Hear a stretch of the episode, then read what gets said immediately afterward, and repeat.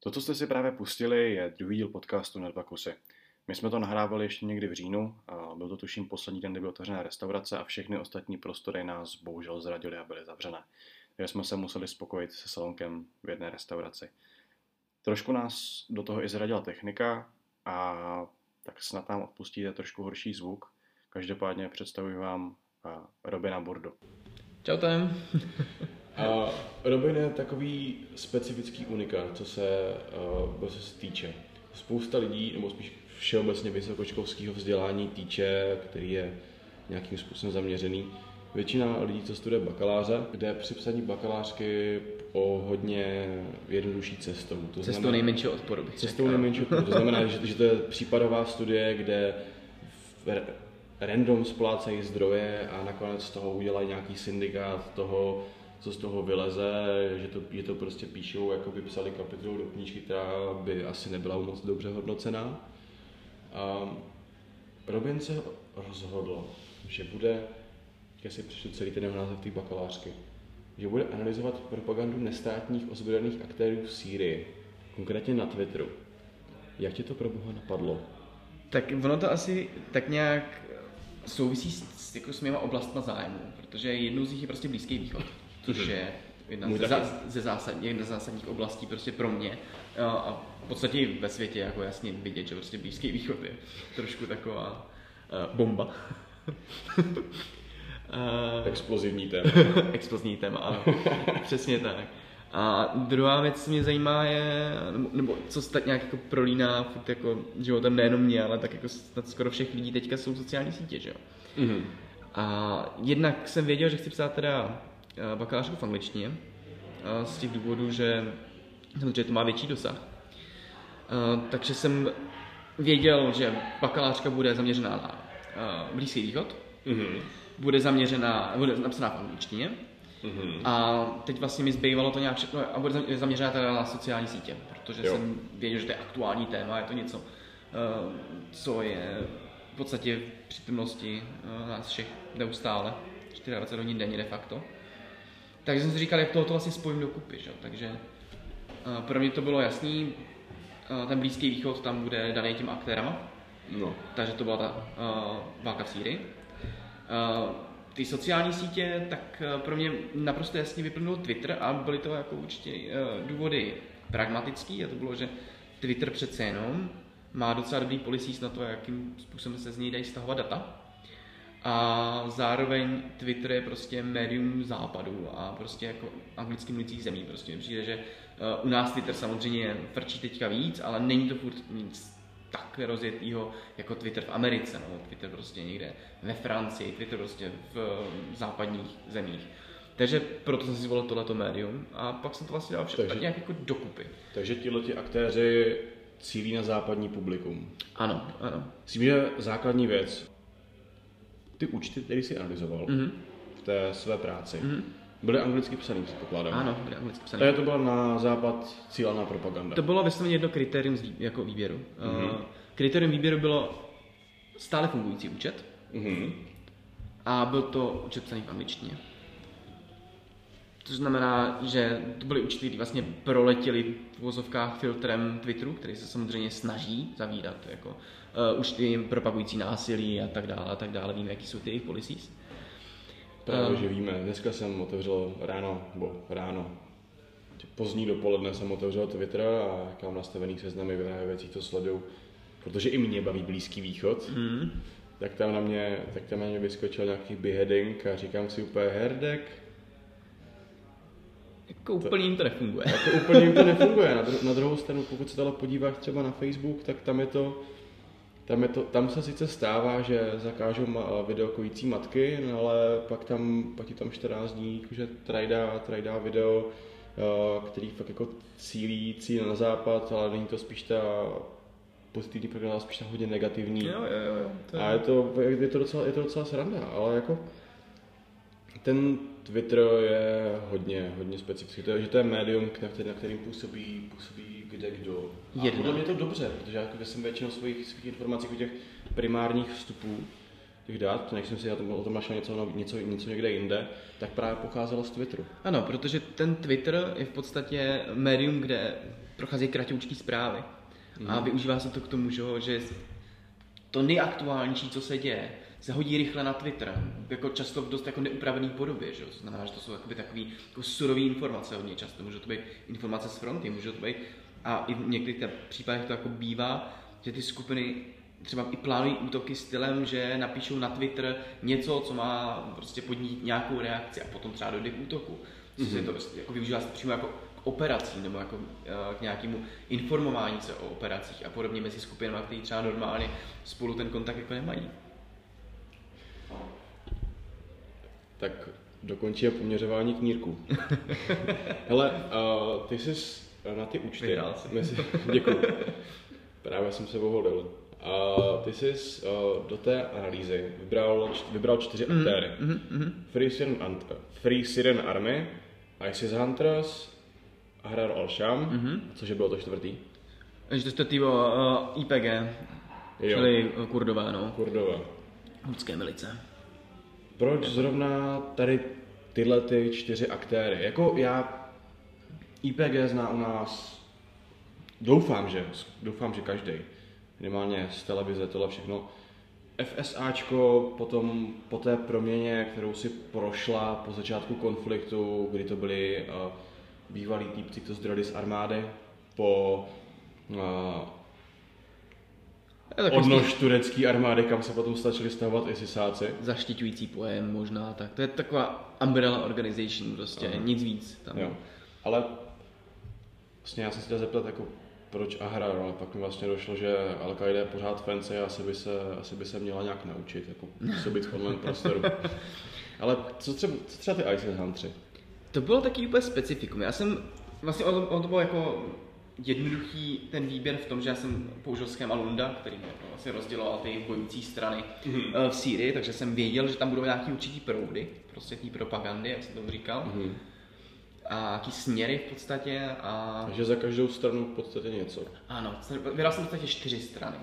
Pro mě bylo jasný, že dva obrovský aktéři, kteří tam prostě hrajou jako dost velkou roli, jsou Amerika a Rusko. Byť, eh, byť jako ne úplně tak přímo, že by tam prostě nakráčeli prostě s armádou a prostě se tam mm-hmm. dělal obrovský mezistátní konflikt mezi Amerikou a Ruskem. Takže prostě fungují nepřímo. Proto jsem vlastně uh, nazval jejich proudy eh, pro Rusko a pro americkou propagandu. Není to prostě ruská propaganda přímo, protože je prostě přes určitýho jiného aktéra nestátního. Stejně tak ta proamerická, tam jsem možná udělal trošku osný můstek s tou FSA, protože tam se prostě do jisté míry kryly ty zájmy FSA a Ameriky a vlastně i ta FSA byla nějakou dobu podporovaná vlastně eh, a, a eh, probíhal tam nějaký výcvik, výcvik členů ze strany Ameriky. Jo, takže... Bylo právě asi předtím, než to chopili Turkové. Ano, jo, jo, jo, jo, jo, takže... Já jsem se jakože blízko východu Věnuju se mu do teďka, ale pak jsem se začal zaměřovat spíš na Irák než na Sýrii, protože to je něco jiného. To je zase jiný zastřešení organizace, to je to taky strašně zábavný. Jo, takže a zamotaný, a zamotaný. A zamotaný. takže tyhle ty, tohleto hledání vzorců, to je, to je naše, ale Robinovi teda o něco líp. A tak zase. Já myslím to úplně takhle. Ale ne, v pohodě. Um, kdyby zhrnul se, by jsme vlastně vynechali úplně takový to intro pro ty lidi, kteří uh, tomuhle přišli úplně random a propaganda. Jakože ty tady máš takový krásný, uh, krásný, uh, krásnou citaci, krásnou definici toho, co vlastně propaganda je že to je deliberate systematic attempt to shape perception, manipulate cognitions and direct behavior to achieve a response that furthers the desired intent of the propagandist. Předtím, než jsme tohle začali nahrávat, tak si říkal, že si to hledal strašně dlouho. Já jsem v podstatě... Uh, Tuhle tu definici. Já jsem nechtěl ty definice mít uh, tím stylem, že najdu definici, řeknu si, vypadá hmm. docela dobře, tak ji vezmu. Takže já jsem udělal takový v podstatě pátrání, který jsem jako trošku promítnul do, tý, do toho textu v podstatě. Že jsem začínal tak nějak, dobře, víme, že propaganda je něco, co dejme tomu uh, používá někdo k tomu, aby uh, prostě prosadil svoje zájmy, dejme tomu. Je to prostě taková jako, dejme tomu, hnusnější reklama, že to tak jako člověk řekne. Je to v podstatě uh, propaganda není nic jiného než... Jo, pokud si uh, najdete na Google uh, světová válka, propaganda, tak vám vyskočí takový to uh, fight, for, Jo, jo, fight jo. for US Army, že Přesně, jo, a zabí bolševika.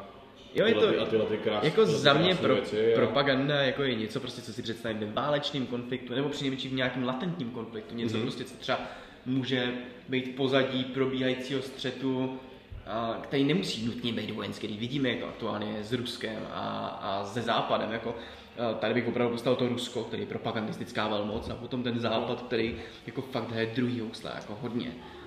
Což uznávají i odborníci a i přímo jako členové armády a, a, a, a tak prostě v Americe a v americké armádě. Jako to, takže... A není to náhodou taky tím, že tyhle ty uh, západní státy, to znamená demokracie, mm. uh, se tady toho, tomuhle snaží naopak právě vyhýbat. Ano, ano. Že to, to, tohle to jsme třeba, ano, řešili jsme to ve škole, je to přece jenom projekt zaměřený na věci, které jsme získali, uh, které jsme se naučili v našem pobytu ve škole a které jsme potom dále rozvíjeli, že máš propagandu a pak máš vytváření pozitivního obrazu Hmm. a spoustu dalších věcí. Tahle ta propaganda, potřebuje Západ propagandu. Ano. Jako za mě ta odpověď bude ano, ať se zeptáš prostě na jakoukoliv zemi nebo region podobně. Prostě pokud eh, se eh, snažíš vyrovnat s tím, že někdo tu propagandu prostě využívá, to což třeba to Rusko využívá, tak eh, tam nejde jinak, než odpovědět propagandou. Protože rozkrývání propagandy, rozkrývání toho, že někdo uh, jako používá fake news, byť je to teda teďka už zprofanovaný pojem teda, tak uh, tím se ničeho nedocílí. Jak, jak vidíme, tak prostě můžeme lidem stokrát říkat prostě hledejte si zdroje, nevěřte úplně každý spíp, kterou volovině, kterou vidíte. Ale já to můžu vypívat, taky nemusím.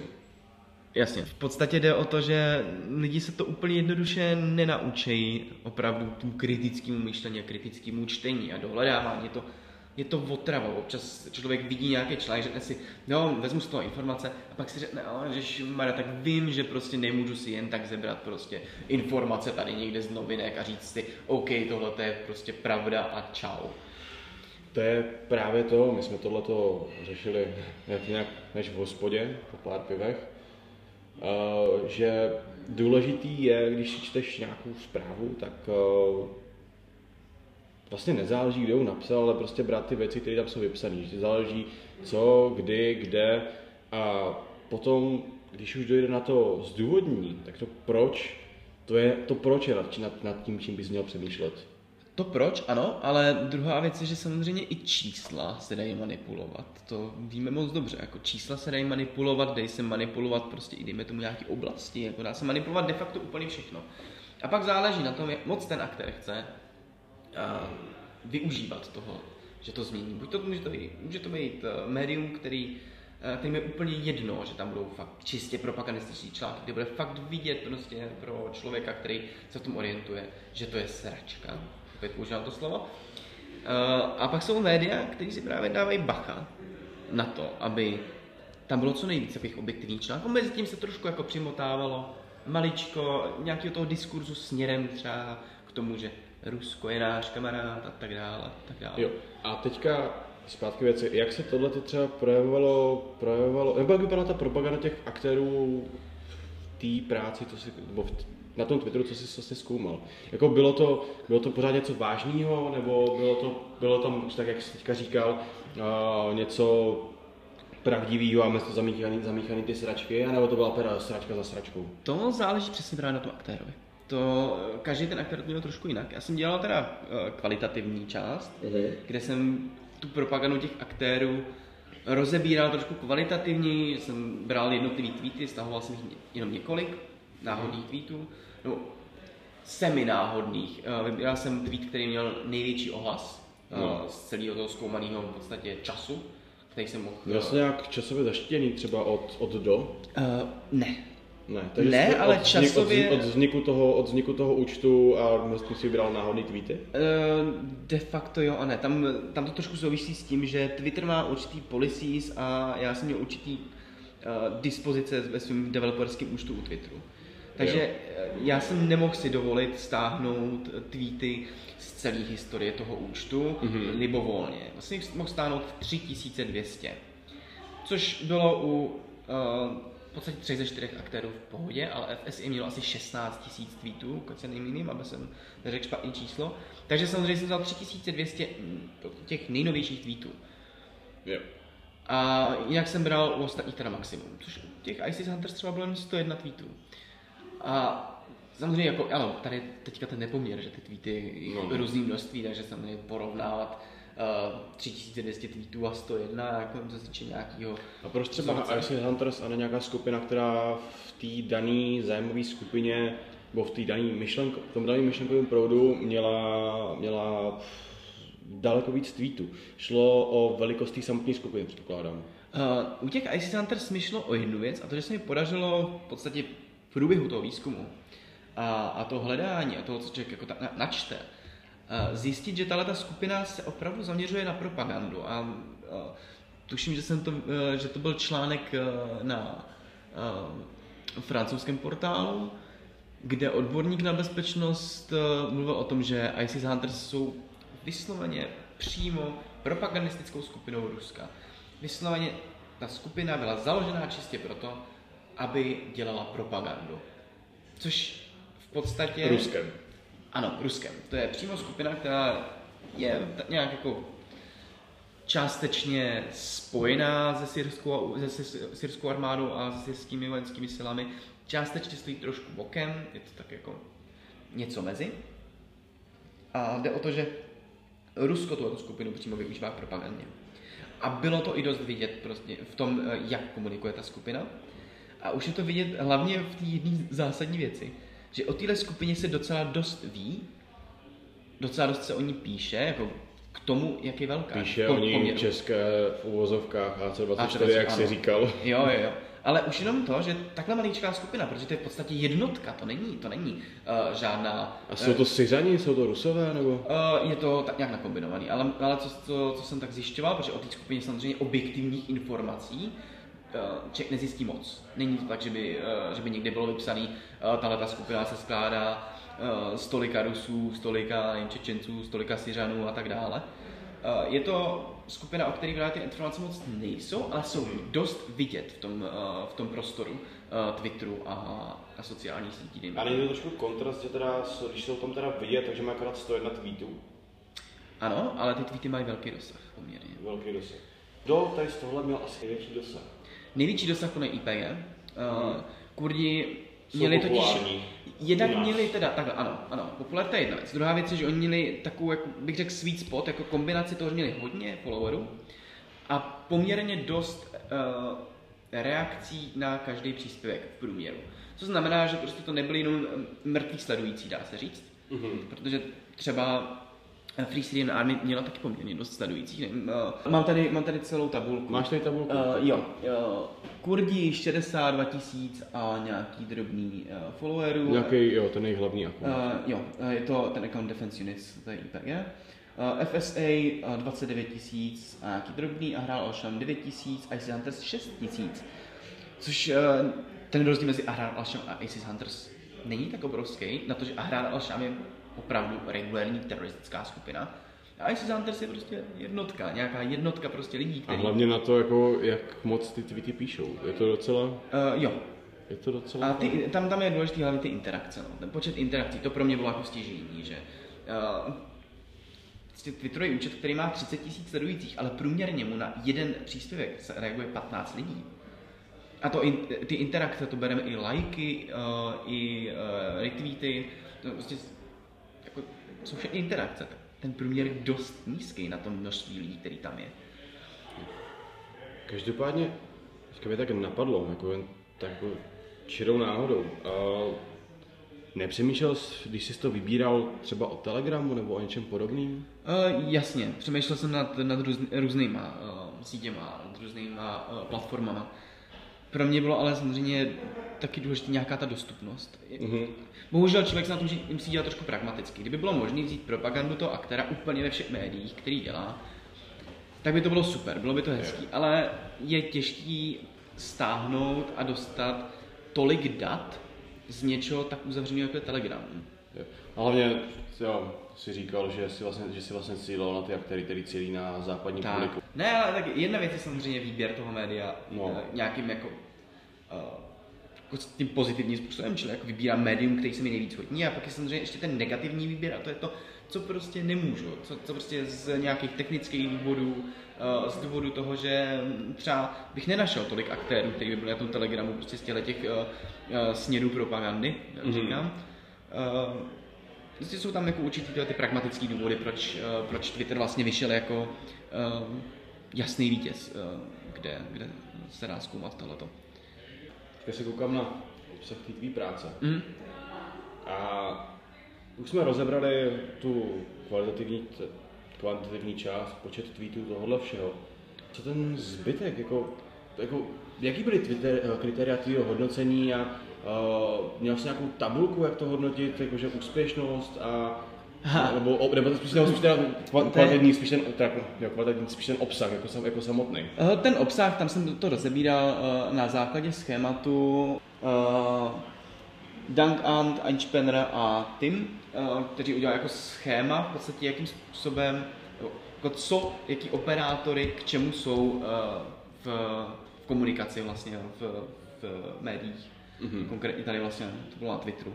Tady, tady to bylo vysloveně zaměření přímo na Twitter, jsou tady retweety, uh, hyperlinky a uh, hashtagy a linkování uh, lidí k tomu danému tweetu. Mm-hmm. Takže jsem se snažil na základě toho o kvalitativní analýzu, aby to nebylo prostě jen takový, přečtu si to a řeknu si, hm, komunikuju docela zajímavě a, a říkají tam hodně tohle toho a jsou hodně proti těmhle těm, jo.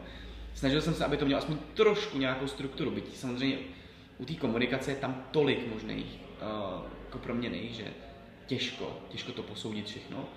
Tady bylo docela fajn, že, že právě to linkování různých osob, uh, ty hashtagy jsou hodně důležitý a i to linkování, retweetování, to jsou všechno vlastně ukazatele, které jde nějakým způsobem krásně popsat a k- krásně z nich vidět nějaký trendy v té Mhm. eh, komunikaci. K čemu ty trendy vlastně vedly? Jako vedly k aktuální situaci, k tomu, co se děje teďka v Sýrii, nebo to, tehdy v Sýrii, nebo k tomu, Eh, Pro mě byly ty trendy důležitý ne z toho obsahového hlediska. To je právě Aha. to, co jsem vlastně uh, jako docela jako vypustil k té práci, když to řekl. Ten obsah byl důležitý při popisu toho aktéra, jaký by mohl mít motivace, dejme tomu, co může chtít, proč může, dejme tomu, uh, propagandu cílit právě proti tomu danému aktérovi.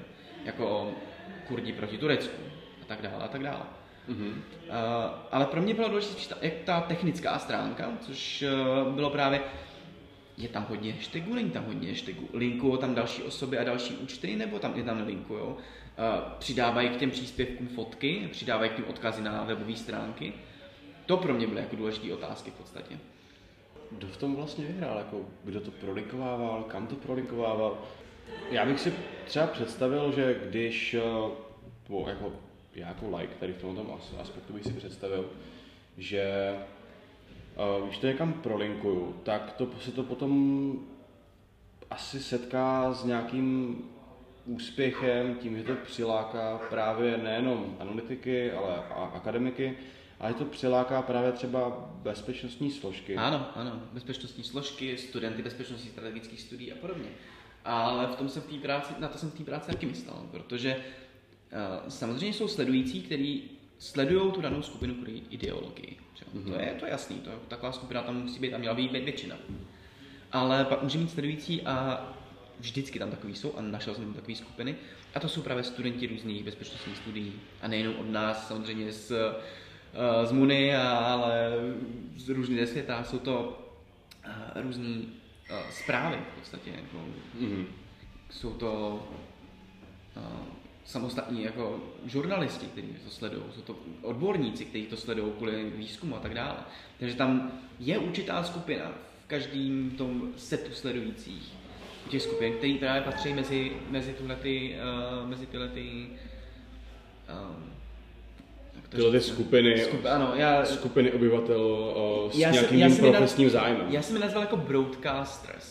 Broadcast. Eh, Jako, jako Že- ši- široká, široká široké spojení studentů, médií a, a odborníků a tak dále. Mhm. eh, kteří to prostě mají jenom proto, že to sledují kvůli aktuální situaci a tak dále.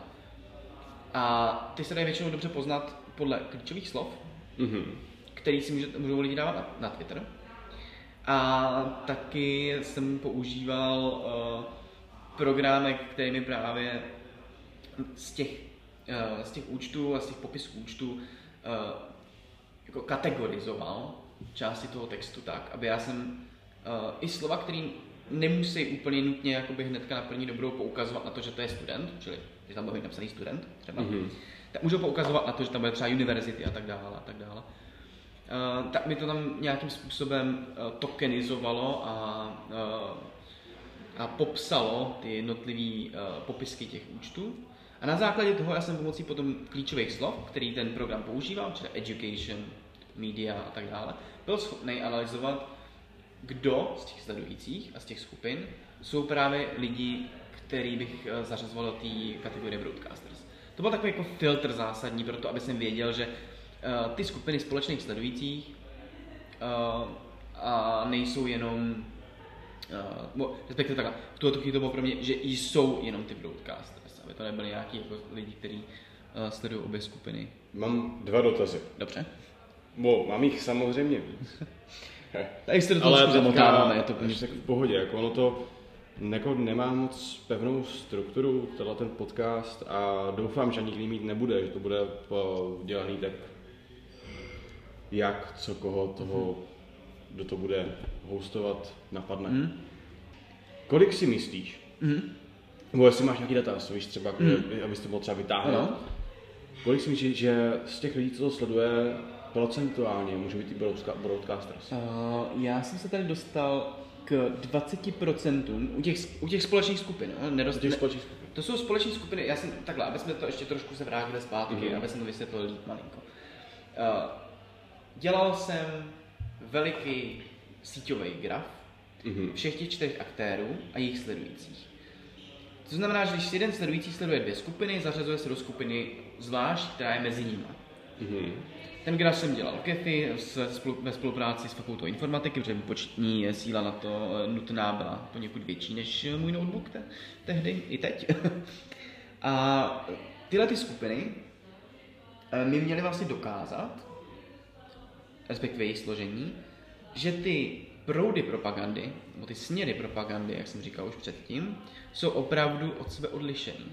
Protože se samozřejmě už v této části práce mohlo stát, že by ty, uh, ty skupiny měly společný sledující a vlastně de facto by se mi ukázalo třeba, že Ahran al-Sham a FSA budou mít společný sledující de facto. A že nemůžu brát jako pro americkou propagandu a islamistickou propagandu, jak jsem to udělal v té práci. Mhm. Takže já jsem vlastně vyfiltroval všechny tyhle ty uh, meziskupinky mezi těma jednotlivými aktérama. A ty jsem potom analyzoval, aby jsem zjistil, že v nich je dost uh, účtů, který bych považoval za broadcasters. Mhm.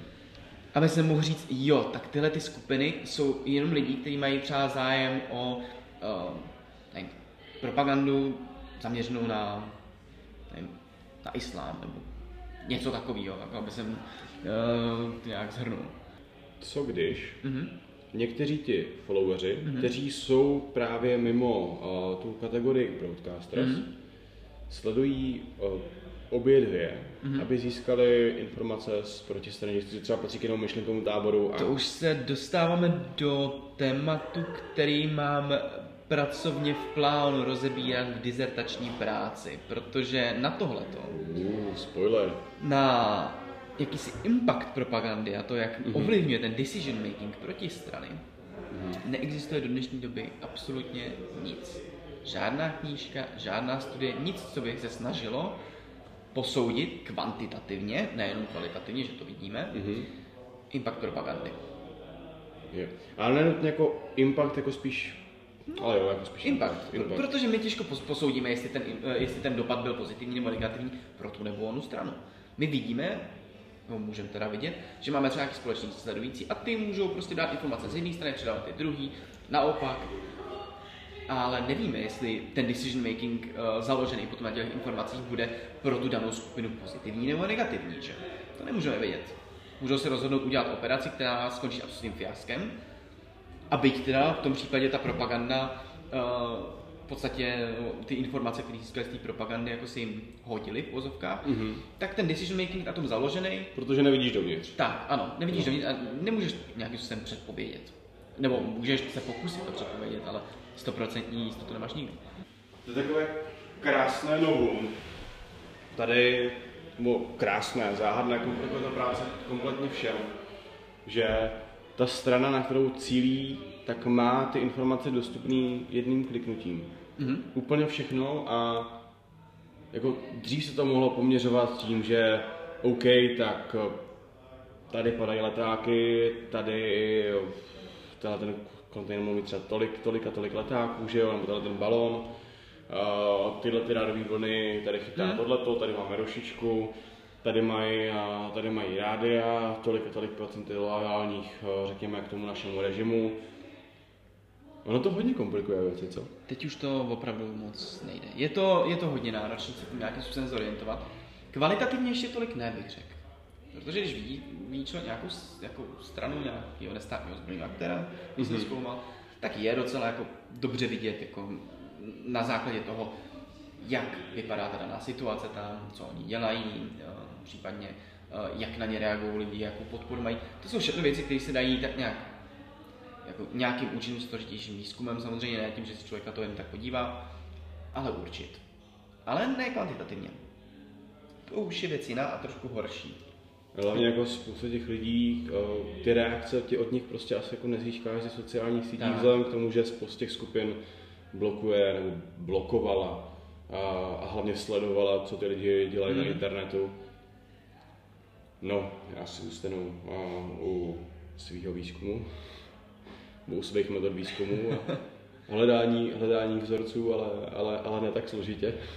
Tak kvantitativní analýza nebo aspoň ta kombinace kvantitativní a kvalitativní analýzy, co jsem vlastně dělal v této práci, mi přijde jako lepší metoda pro získání dat, který jdou prostě replikovat. Protože ty skupiny, they come and go.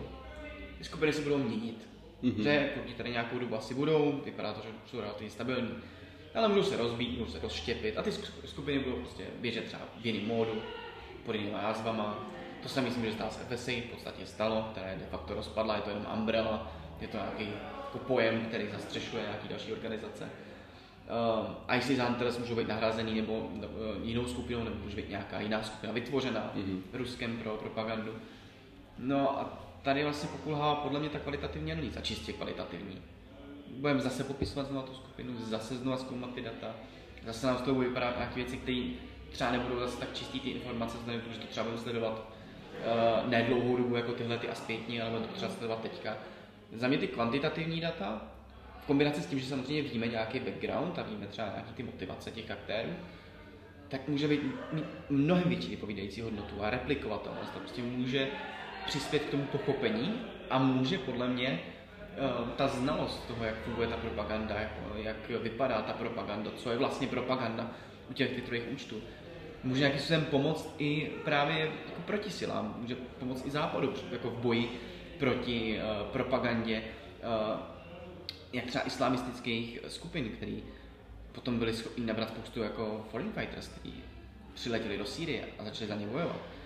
Proti takové propagandě by Západ určitě bojovat měl, ať už to bude vypínání těch účtů, ale to znamená, že bude muset včas nějakým způsobem identifikovat a najít já teďka kam tady, já chápu, kam míříš. Uh, teďka mě třeba zaujal článek, uh, kde uh, Britové zatkli týpka italské národnosti, uh, nevím, jestli byl etnický Ital, nebo jestli, mm. nebo jestli byl vzhledem k tomu jménu asi jo. Že, že asi bylo odinut. Rasismus! jo, no, kdo by to bylo řekl, že nějaký Abdullah si nebude etnický Ital. Že jo, na základě, na, na základě toho, že měl v telefonu instruktážní knížku, jak si udělat bombu v matčiné kuchyni.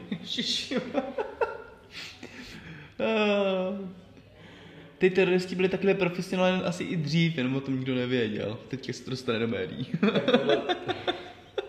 Tak to máš jako tu, typologii těch uh, teroristů, že jo? Že, že někdo vycvičí na tom místě, nebo uh, že ta hlavní struktura, nebo je vycvičí nebo je vycvičí uh, nějaká menší buňka, nebo jsou, nebo jsou to nebo jsou to ti osamělí vlci, kteří si právě buď skont, eh, skontaktují ty lidi a na, v té dané oblasti, anebo si ty informace najdou, najdou úplně sami. A jako A pak je tu Abdullah si, jak, jak dělat bombu v mámě kuchyni je asi docela, efekt, je, je asi docela, nechci říct efektivní, jako, je docela efekt, efektní způsob, jak prorazit na trhu tady těchto těch lidí, kteří se chtějí angažovat. Určitě bude mít spoustu nabídek teďka. Al-Qaida píše už. Pošlete prosím motivační dopis. Docela jako, no právě, ale když, si- když s těma lidma chceš takhle jako bojovat, tak třeba v Británii mají, mají, ten, mají tu legislativu, že jenom držení, to, pose, to possession Mhm. těle těch materiálů je trestný. A umíš si, jako, jako dobře, asi se tam bude rozli- rozlišovat ten, ta intence toho, mm-hmm. jestli seš akademik, uh, nebo jestli seš, uh, nebo jestli seš někdo random italský národnosti, se jmenuje uh, pan Yusufi. Ale jako stejně jako tyhle ty věci jsou takový strašně, bych řekl, na dvě věci tyhle, tyhle ty zákony, že Já bych to osobně nerad uzákonil, takovýhle věci. Já nejsem zas proto, aby byla někde nějaká větička, která řekne, když budete mít tohle a tohle v mobilu, tak budete do vězení. Protože... Tam hlavně ten popisovat, popisovat ty výjimky, jak potom u, soudu, Ne, to je- jako třeba český, český správní systém je svým způsobem strašně represivní a že tam nedává tu volnost toho, toho chování. Když se třeba podíváš jenom na ty vyhlášky toho, kde se nesmí pít, mm-hmm. když máš ty zaka, za- zakáza, zakázané ulice. Mm-hmm. A vlastně se to vymáhá jenom, když ty lidi dělají bordel. Mm-hmm. Když to budeš držet, tak se dopouštíš toho a trestního činu. Teďka nemyslím tu flašku, teďka myslím právě ty propagandistické materiály. Když to budeš držet, tak se te podíváme ale, a asi tě zatkneme, ale jako to, je to je to, na dvě, je to na dvě věci. Já osobně- že to je prostě, že, že co je psáno, co je, to je dáno, že to, nedá, že to potom jako nechává na benevolenci těch úřadů a nechá ten ohromný prostor jako Tak. Jako pro mě jaký ultimátní cíl, kdybych si měl teďka vytyčit jako svý jako nějakým výzkumu, mm-hmm. tak by bylo prostě dát nějaký systém, něco jako systém včasného varování. Prostě vidíme účet, který začíná vypadat propagandisticky, bum, nějakým způsobem se prostě označí. Bude prostě budeme vidět, že prostě ten účet má nějaký, potenciál k tomu. Mm-hmm. Být opravdu třeba islám, islamistickou propagandu. Mm-hmm. Uh, a pak by měl být třeba sledovaný pro uh, pomocí jako kvantitativních nástrojů, kde my uvidíme, co nejvíc objektivně. Už by ta objektivita by musela být fakt obrovská. Tam je samozřejmě vytvořit takový nástroj nebude jednoduchý. A těžko říct, jestli vůbec možný. Ale měl, sbírání kvan- kvantitativních dat by potom mělo pomoct co nejdřív, pokud by se začalo rozjíždět opravdu tím směrem, prostě propagandistického účtu, čistě propagandistického nebo mm-hmm. propagujícího nástroje a podobně, tak by se mělo automaticky třeba pozastavit a potom případně zavřít a do, dostupovat nějak třeba toho uh, originatora, prostě toho člověka, který nějakým způsobem ten účet založil a, a vedl. Ahoj, tady editující Jiří. Nám do rozhovoru při nahrávání skočilo jídlo, tak abyste věděli, proč jsme přeskočili trošku někam jinam. Tak jo, pokračujeme. Tohle to je spíš otázka na kyberbezpečnost a na nějaký, nějaký jiný technologie. Protože jako ty tam, pamatuješ si tu, ten příběh, jak Microsoft uh, dal na Twitter tu umělou inteligenci a ona zkoumal ty tweety a stal se z ní nácek? Jo, něco takového jsem zaslechl, ale už to fakt nepamatuju, upřímně řečeno. Tak je asi po dvou dnech stopili, protože tam začala prohlašovat uh, white genocide a, a podobně. Jo, jasně, jasně. Jenže jak, tady se dostáváme jakože k tomu rozdílu Facebooku a Twitteru. Mhm. Přece jenom ty lidi, kteří tyhle ty věci dě- dělají, že to ještě není úplně zautomatizovaný, Mhm. tak jsou, jsou povětšinou externisti, že ty systémy nejsou až tak automatizovaný, nebo jsou, ale nejsou, Mhm. nejsou dokonalý. Mhm. A i ta dokonalost může chybovat. A potom se zase zase dostáváme, k cenzuře a Jasně. to je... Jako, Ale jako, jakože podle mě osobně by bylo, nebo ne super, ale bylo by podle mě asi cesta tím správným směrem ve státě, který funguje nějakým normálním způsobem, to znamená, že není, nedělá, není, není represivní vůči svému obyvatelstvu, mhm. aby je to upozornilo na tady tyhle ty věci. Prostě vyzývá tady k tomuhle. Na druhou stranu potom, kdyby to, jak to, to zabezpečit, aby ten, aby ta státní moc by měla tuhle tu moc, aby to, aby to hodilo upozornění. To je jedna věc. Potom věc druhá. Jak tomu třeba zabránit v případě občanské války, kdy třeba ten případ té Sýrie, mm-hmm. kdy to začínalo tím, že bylo nějaký to normální hnutí, mm-hmm. který sice vzniklo částečně kvůli suchu, což je vtipný, že? Jo, jo, to je, to je hodně zajímavé, ale poznatek vlastně, co tam, co tam bylo. No, že jako pozornilo by to automaticky tu vládu, nebo, nebo bys to, nebo bys to, že protože víš co, že ty sociální sítě by měly jednat podle zákonu, zákonu té dané země. Takže v ideálním případě, protože ty, takhle, takhle z toho vylízá ty nadnárodní korporace se nemusí dodržovat úplně jako akorát svýma podmínkama užití. Takhle no, eh, no to je právě komplikovaný v tom, že ty věci se ukážou až časem. Člověk může vytvořit úplně skvělý algoritmus, který bude uh, buď identifikovat, nebo zavírat, nebo označovat nějaký účty. To je jedna věc. To je první krok. Mm-hmm. Ale mít tohle ten nástroj, mít nástroj, který je schopný tohle dělat, znamená mít možnost začít řešit, jak ho využít co nejlíp tak, aby jsme třeba zabránili nabírání uh, bojovníků islamistickýma frakcema ze státu západní Evropy nebo ze, ze západu obecně, nebo z celého světa. Ty vlastně, vlastně většina těch lidí, kteří tam šli, tak uh, měli byla druhá nebo třetí generace imigrantů. No, to vlastně moc nejde o to, kdo to je. Jde o to, že prostě, když nějaká skupina někam cílí, mm-hmm. a je to teroristická skupina, a z toho cílového publika se i blbý 1%, a to už by bylo třeba hodně, ale i kdyby promile lidí rozhodlo, že se tam opravdu vydá, to znamená, že dostávají lidský zdroje. Tahle ta část lidí, která by tam opravdu letěla, opravdu jako letěla bojovat, tak předpokládám, že by byli hodně motivovaní, takže pravděpodobně měli velmi motivovanou lidskou sílu, třeba i s vlastníma zdrojema. A takový jeden člověk může prostě stát, uh, jako, může způsobit ztrátu dost lidských životů. Teď v kombinaci s tím, že ta skupina může tohle udělat de facto zadarmo, no ne, jako naprosto zadarmo, protože nepotřebují ani, uh, ani uh, placenou reklamu na Twitteru, nic, prostě stačí jenom mít dobrý Twitterový účet, hezky napsaný, tak aby ta propaganda přilákala opravdu ty lidi, tak může reálně způsobit smrt na druhé straně světa. Což pro mě je něco, co by se řešit mělo. To, jak moc složitý a jestli to je vůbec řešitelný, to je otázka, ale jako, podle mě někde se začít musí. Je to bylo měsíc, dva, to znamená pro posluchače, už to začneme v říjnu, to znamená srpen, září, Spíš asi červenec možná. Tak začal Twitter označovat... 2020? 2020.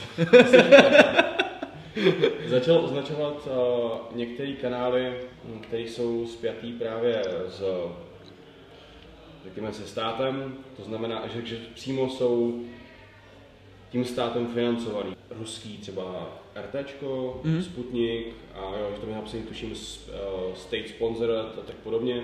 U Číny teďka moc jako nevím. A jako ono je to hezký. Na jednu stranu, protože se Twitter pořád snaží nějak prezentovat jako to docela svobodný médium, mm-hmm. není to jako 4chan a potom následně 8chan, mm-hmm.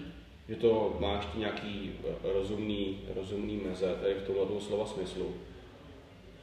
Ale asi to není úplně jako, že to, co by to tomu zabránilo. A hlavně jako jako, jak to chceš řešit? Protože když, tohle, když, když ten účet smažeš, tak se oni se, oni se přesunou jinam. Ano, proto mluvím právě o tom systému včasného nějakého varování, včasného, prostě nějaké upozornění a tak dále. Protože Twitter nejenom, že není schopný včas identifikovat tyhle ty účty, on někdy není schopný identifikovat vůbec. A naprosto stoprocentním důkazem tohohle toho je právě moje práce. Jsem tak čtyři účty, které považuji za propagandistický, ano, ano, dobře, eh, my považujeme třeba... Má to odůvodnění, dostal Ačko. Eh, ano, třeba IPG, Kurdy, my budeme brát jako pozitivní věc. Ano, je to propaganda Kurdu, je to jako nějaká jejich nacionální propaganda, dejme tomu eh, propaganda za, za svobodu a za národ a tak dále. Je to něco, s čím třeba... Kurdi mají raději pravičáci, to je pravda, když jsou to levičáci. Jak... Tak, ano, ano. Je to, je to velice, velice, velice levicový vlastně uskupení obecně. Oni, většina jejich skupin, bych řekl, z toho takhle z hlavy patří klevici. Ale pro nás jsou sympatičtí. Jako moje teorie je ta, že se možná s nimi trošku jako identifikujeme. Jako někdo, kdo bojuje za, za národ najednou, chci, jako... my, hlavně, my, hlavně my Češi, kteří žili x let pod ručí Habsburku a přece jenom Kurdistán se rozkládá na území čtyřech států. Že? Tak. A tady prostě vidíš, že tyhle ty čtyři skupiny, které identifikujeme jako propagandistický, nikdo se neozývá s tím, že by nebyly, nikdo by to na základě těch tweetů ani netvrdil, tak jsou furt funkční. V anglickém jazyce funkční, desítky tisíc sledujících, nebo vždycky jde, vždycky, vždycky jde o ten, o ten, o ten zájem, že jo? Tím, tím, tak. Jako on je aktivní účet i, já je to láha, že Ano. Takže to je, on tam taky říká svoje věci a říká tomu, tomu a tomu publiku, na tom, jestli píše v angličtině nebo ne, kdy, který tweety, že my se jako, jako propagandistický, že? ale je to, je to, je to ten pohled toho úhlu. No to je, jasně, to je jako... Teda úhel pohledu. pohled toho úhlu. jasně, úhel pohledu je jedna věc, ale pak jsou právě, a proto se, se furt jako snažím držet těch spíš kvantitativních metod pro tohleto. Určitě, na 100% věřím tomu, že existují nějaké objektivní kritéria, kvantifikovatelný kritéria, které jdou použít k tomu, aby účet, který je striktně prostě propagandistický, účet, který opravdu propaguje násilí, účet, který nabírá prostě dobrovolníky, uh, dejme tomu do Ahrar al-Sham nebo do islámského státu. Protože to může být i proxy účty, nemusí, nemusí to být žádný hlavní účet, který se jmenuje uh, islámský stát. Že? Takže rád, může to být třeba i rád broadcaster. Ano, rád by broadcaster, nebo, nebo člověk, který si založí účet a Eh, bude to vypadat jako normální člověk někde ze Sýrie, nebo to i bude normální člověk ze Sýrie, ale prostě pojede teda ten diskurs. Bude nabírat prostě ty lidi. Tak jako za mě tyhle ty účty prolítávají hrozně rychle a uh, bez problémů je prostě tím Twitterem, rozšíří se jak, jakkoliv jsem zachce a málo kdy se tomu Twitteru podaří jako zastavit. Jako ono je jasný, že se asi bude jednat o organizaci toho, kdy je to představitel státu a kdy to je nějaká zajímavá, určitá zajímavá skupina, která má nějakou tu kredibilitu a může říkat to, co, to, co říká, když má mm. naprosto odlišný náhled na věc. Co kdybychom se dostali, dostali k tomu, že by Twitter blokoval profily jenom kvůli tomu. To patří někomu z druhé strany, tak už by potom jako ta firma samotná ztratila tu konkurenceschopnost. Jo, tak jako vem si, máme sankce na Irán, sankci, sankcionují Irán, ale Twitter nemá problém s tím mít účty de facto propagující Irán. A iránský pohled na věc, nebo... A ono docela jako, jo, vím, že někteří moji kamarádi nesla, nesnáší na užívání slovo bizarní a to, tohle bizarní je docela, je docela extrémně, protože je vtipný, že Ayatollah Khamenei má tvůj účet, ale Iránu je Twitter zakázal. Twitter zakázal. a jo, to je prostě eh, jako těch uh, úhlů pohledu je pravda hodně, no. Jestli asi nějak zhodneme, že sledovat to není v lidských silách. Na tom Twitteru. V lidských silách ne. Ve silách strojů, respektive umělé inteligence, lomeno algoritmů, podle mě jo. Uh, jo, tak aby jsem teda upřesnil umělá inteligence, což je něco, čeho jsme v podstatě v tom reálném smyslu slova nedosáhli a dlouho ještě nedosáhneme pravděpodobně, tak uh, to není úplně to, co bych jakoby na to chtěl použít. Uh, myslím si, že možností k tomu, jak uh, identifikovat ty účty, které bychom opravdu jako objektivně měli zavírat, sledovat, v některém případě opravdu nemusledovat, aby jsme prostě jako zjistili, kdo je sleduje, kdo je třeba zaujatý a tak dále. Uh, podle mě se k tomu dalo použít neurální sítě, mm-hmm. což je de facto věc, u které nemusíme za stolik řešit, um, jakoby, co se děje mezi tím a ty výsledky bývají dost přesný. Důležité je stanovit dobrý kritéria pro to, z čeho vlastně ta neurální síť vezme informace k tomu, aby řekla, jo, zavřete to, jo, tohle to uh, sledujte, jo, tohle to označte a uh, jako vydala nám nějaké informace, které můžeme dál použít. Ta neurální síť vlastně, nevím, jestli uh, jste s tím všichni obeznámeni, ale neurální sítě, tomu na základě toho, že si vlastně feedujeme data, nějakým způsobem na začátku strukturovaný, mezi tím jsou nějaký sítě neuronů a na konci vypadne nějaký výsledek, vlastně nějaký result.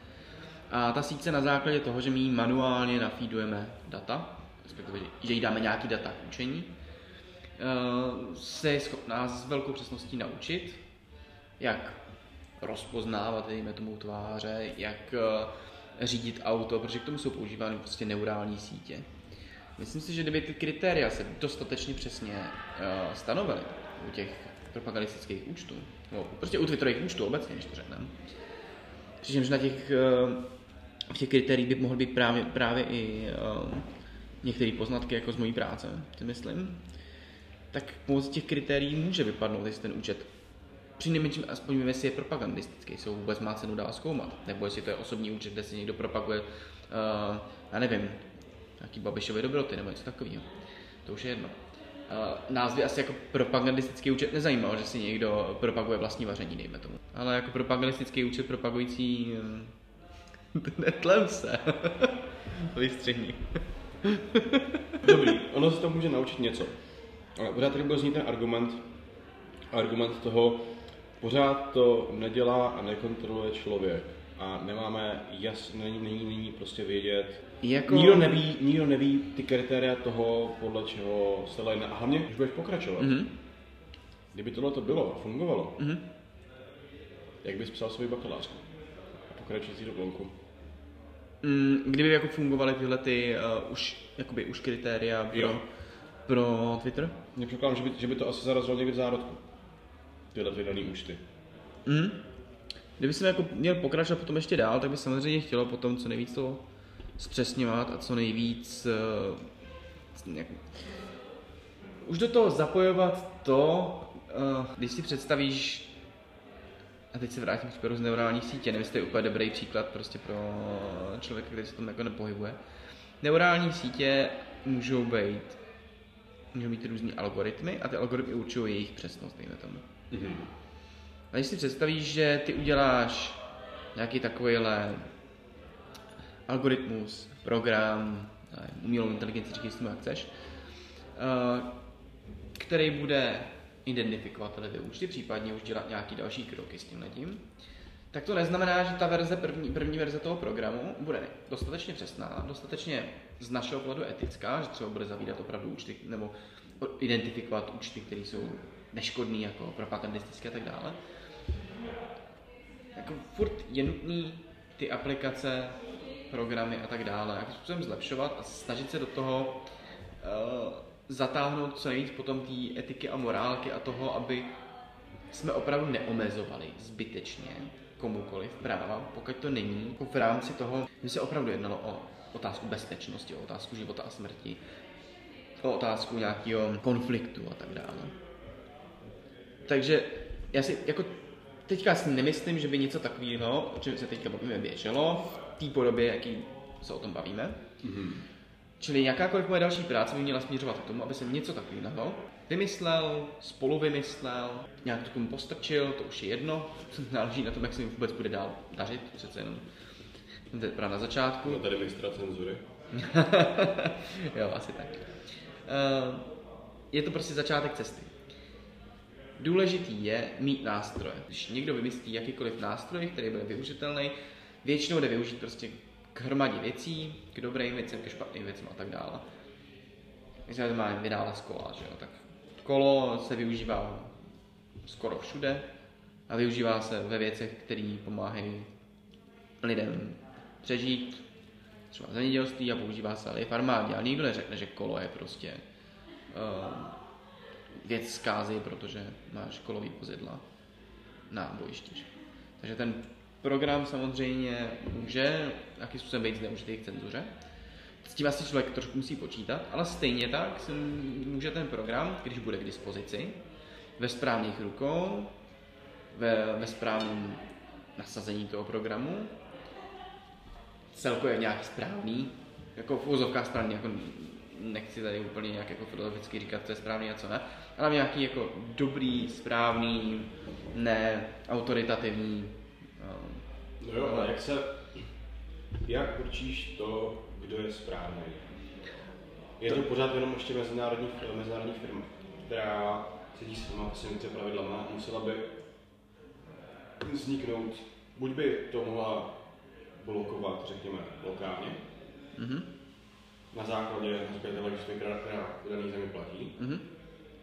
Na druhou stranu, kdyby tohle, kdyby tohle používat, tak už by potom asi nesměla používat ten dvojí metr, protože v, v, v tom, že třeba za Sýrii musela blokovat úplně všechny, že? jo? Já si jako nemyslím, že by to mělo být program, který opravdu zablokuje úplně uh, všechno podle zákonu daný země nebo takhle. Mělo by to být nějaký filtr, de facto, Mhm. vozovka, který zabrání šíření opravdu nebezpečné propagandy. Já jako fakt si nemyslím, že by to mělo být zavírání prostě tisíců, ať, no, o tisíců, sta tisíce, už to už se zavřeli, už se zavírají takhle.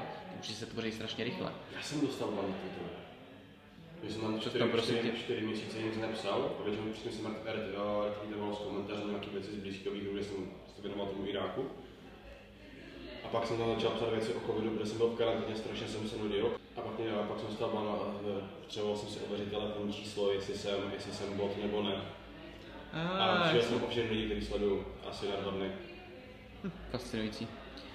To je právě to, čemu bych jsem třeba jakoby rád jako už předem zabránil, kdyby se něco takového vytvořilo, kdyby se mi něco podařilo vytvořit Mhm. takového, aby takové případy nebyly, pokud možno jich bylo minimum, protože víme moc dobře, jak to vypadá na Facebooku. Facebook se snaží nějakým způsobem zakrýt příspěvky, které jsou nevím, špatný, eh, krev a tak dále, whatever.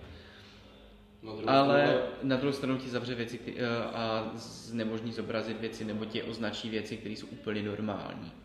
Protože ten algoritmus nebo prostě to, to co to k tomu používá v podstatě, není dostatečně přesný. Já bych se teďka spíš věnoval tomu algoritmu zobrazování jednotlivých příspěvků, Mhm. protože mě třeba Facebook strašně štval, když přešel z toho původního zobrazování Mhm. v rámci eh, chronologického ukazování příspěvků v podle toho, kdy to přišli. S tím, že to šlo na to byl jsem na tom moc línej, tak jsem přijel na Twitter, protože předtím byl, sledoval jsem tam jiný obsah eh, od jiných lidí, od organizací, Mhm. zprávy a tak dále. A pak přišel ten jejich mechanismus, který, který ukazuje, ne, že ty věci, ty věci sice to sleduju, ale ukazuje je v nějakým divným pořadí, podle toho, kdo to lajknul. Já vím, že můžu používat tweety, že tohle ti ten obyčejný, obyčejný BFU neudělá. Mhm.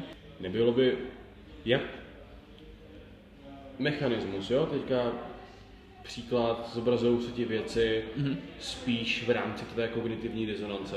Mhm. Že to, co chceš, Mhm. to, to, s tím souhlasí, to s tím Sociální spíš- bublina. To, Říkejme se- no, sociální bublina. To, to, to, co, to, co sleduješ, to si spíš zobrazí, než uh, věci z jiného názorového spektra.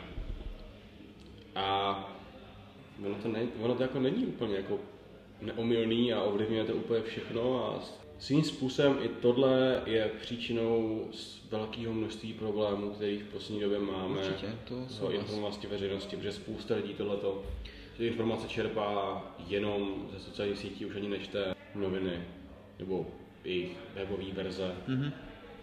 Jako za mě takhle.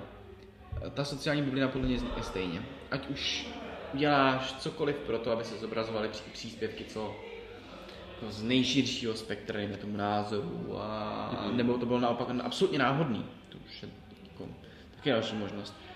Podle mě ta sociální bublina se stejně udrží, protože člověk prostě chce slyšet to, jednak co ho zajímá, jednak to, s čím souhlasí a nechce neustále být bombardovaný uh, věcma typu, uh, když volíš tohle, Je to komplikovaný. Jako, samozřejmě budeš každý chtít slyšet, vidět to od tvý sociální bubliny, ale já jsem v tom, já mám v tomhle trošku možná asi OCD, že, že jako chci vědět, chci mít, chci mít prostě možnost na té hlavní timeline projet všechno, Mhm. co za, danou, za, danou, za daný čas udává od lidí, který, nebo organizací, který sledují v daný moment. Jak se oslým můstkem možná teďka dostanu zpátky k své práci. Protože jak jsme se teďka bavili o tom, že každý chce slyšet to, co ho vlastně zajímá, to, to aby podpořil Mhm. svůj vlastní názor a podobně, to mě kvantitativně vyšlo jako výsledek práce. A, že skupiny, které se přibližovaly semantikou, to bylo to, co jsem zkoumal, že? semantikou, Mhm. jestli komunikují hodně pozitivně nebo hodně negativně, kteří se nejvíc přiblížili v určitý linii, svýmu publiku a tomu, co mm-hmm. to publikum evidentně chce slyšet, čili na co nejvíce reaguje, tak měli největší poměr, uh, nebo nejlepší poměr reakcí ke sledujícím. Čili ve finále se ukázala naprosto banální věc de facto, Mhm. že každý chce slyšet jenom to, co chce slyšet de facto. Každý chce slyšet to, co podporuje jeho názor. Každý to chce slyšet tak, jak uh, nejradši čte texty, nebo jak to říct. Tak se vlastně Si ukázalo v číslech. bábovku, ale upečenou takhle. Jo, dejme tomu. Dejme Dobře, ale zajímavý příklad. Ne, představ si, že uh, čteš médium, dejme tomu nevím, hospodářské noviny a hospodářské noviny píšou články přesně tvým stylem. Titulky jsou takový a makový, líbí se ti ten styl titulku, pak čteš text, v tom textu je to, co chceš slyšet, dejme mm-hmm. tomu a tak dále. V tu chvíli budeš určitě nějakým způsobem pozitivně reagovat na, dejme tomu, sdílení těch článků na Facebooku. Budeš to spíš lajkovat, spíš komentovat, spíš to třeba mm-hmm. sdílíš a tak dále. No a jestliže se ta to skupina, aktér, Twitterový účet, v mém případě teda potvrzený je to, že to funguje u, u Twitterových účtů, u čtyřech případů, proto mm-hmm. diplomce hodlám samozřejmě ten uh, výzkum rozšířit na víc aktérů, tak se ukazuje, že prostě skupiny, které se dokážou k tomu svým publiku přizpůsobit a že ty publika byly různý samozřejmě, Mhm. tak prostě měli větší počet reakcí. Poměrně. A, co je teď zajímavější, ISIS Hunters i uh, v, jako v celých číslech prostě reálně měli nejvíc reakcí na příspěvek. Měli prostě 171 reakcí na jeden příspěvek průměrně. Zatímco Kurdi se 70 A reakci počítáš srdíčka a odpovědi nebo retweety? srdíčka a retweety a komenty jsem tam nedával, Jo. protože komenty můžou být Uh, můžou být různě, různý, to může být i ne- negativní, to může krásně kalkulovat. Ano, retweety taky, ale menší pravděpodobnost, že budeš retweetovat někoho, koho fakt nesnášíš furt do kolečka. To bylo tak nějak jako moje myšlenkový pochod zatím. Uh, takže v podstatě ty grafy krásně vypovídaly o tom, že když umíš mluvit jazykem, který tvoje publikum chce slyšet, tak můžeš očekávat, že to publikum tím spíš bude nějak reagovat a nějakým způsobem bude mít to tvoje message větší dopad. Takže já bych to teda možná zakončil, už se dával příklad z hospodářek, tak já použiju příklad z hospodářek. Obsah rozhoduje, jo? Jo, je to tak. Obsah a forma. Obsah a forma. Jo, s tím, že tohle byl Robin Burda. A Díky moc za pozvání. Není vůbec zač, já jsem rád, že jsi došel. Uh, s tím, že uh, v dalších dílech, doufáme, že budou, ťukám na stůl, se s Robinem zase potkáme, protože Robinovi uh, teče analýza v krvi, to je krásný přirovnání, to se mi líbí. No, protože Robinův praděda Je to. byl součástí Moravcové jedenáctky. Tak Robine, děkuju. díky moc za pozvání a, A hodně, štěstí, byl- hodně štěstí s podcastem. To, co jste si právě pustili, byl podcast na dva kusy, konkrétně druhý díl s Robinem Bordou. Pokud jste to zvládli až nakonec, tak uh, my vám děkujeme a zase za týden ahoj.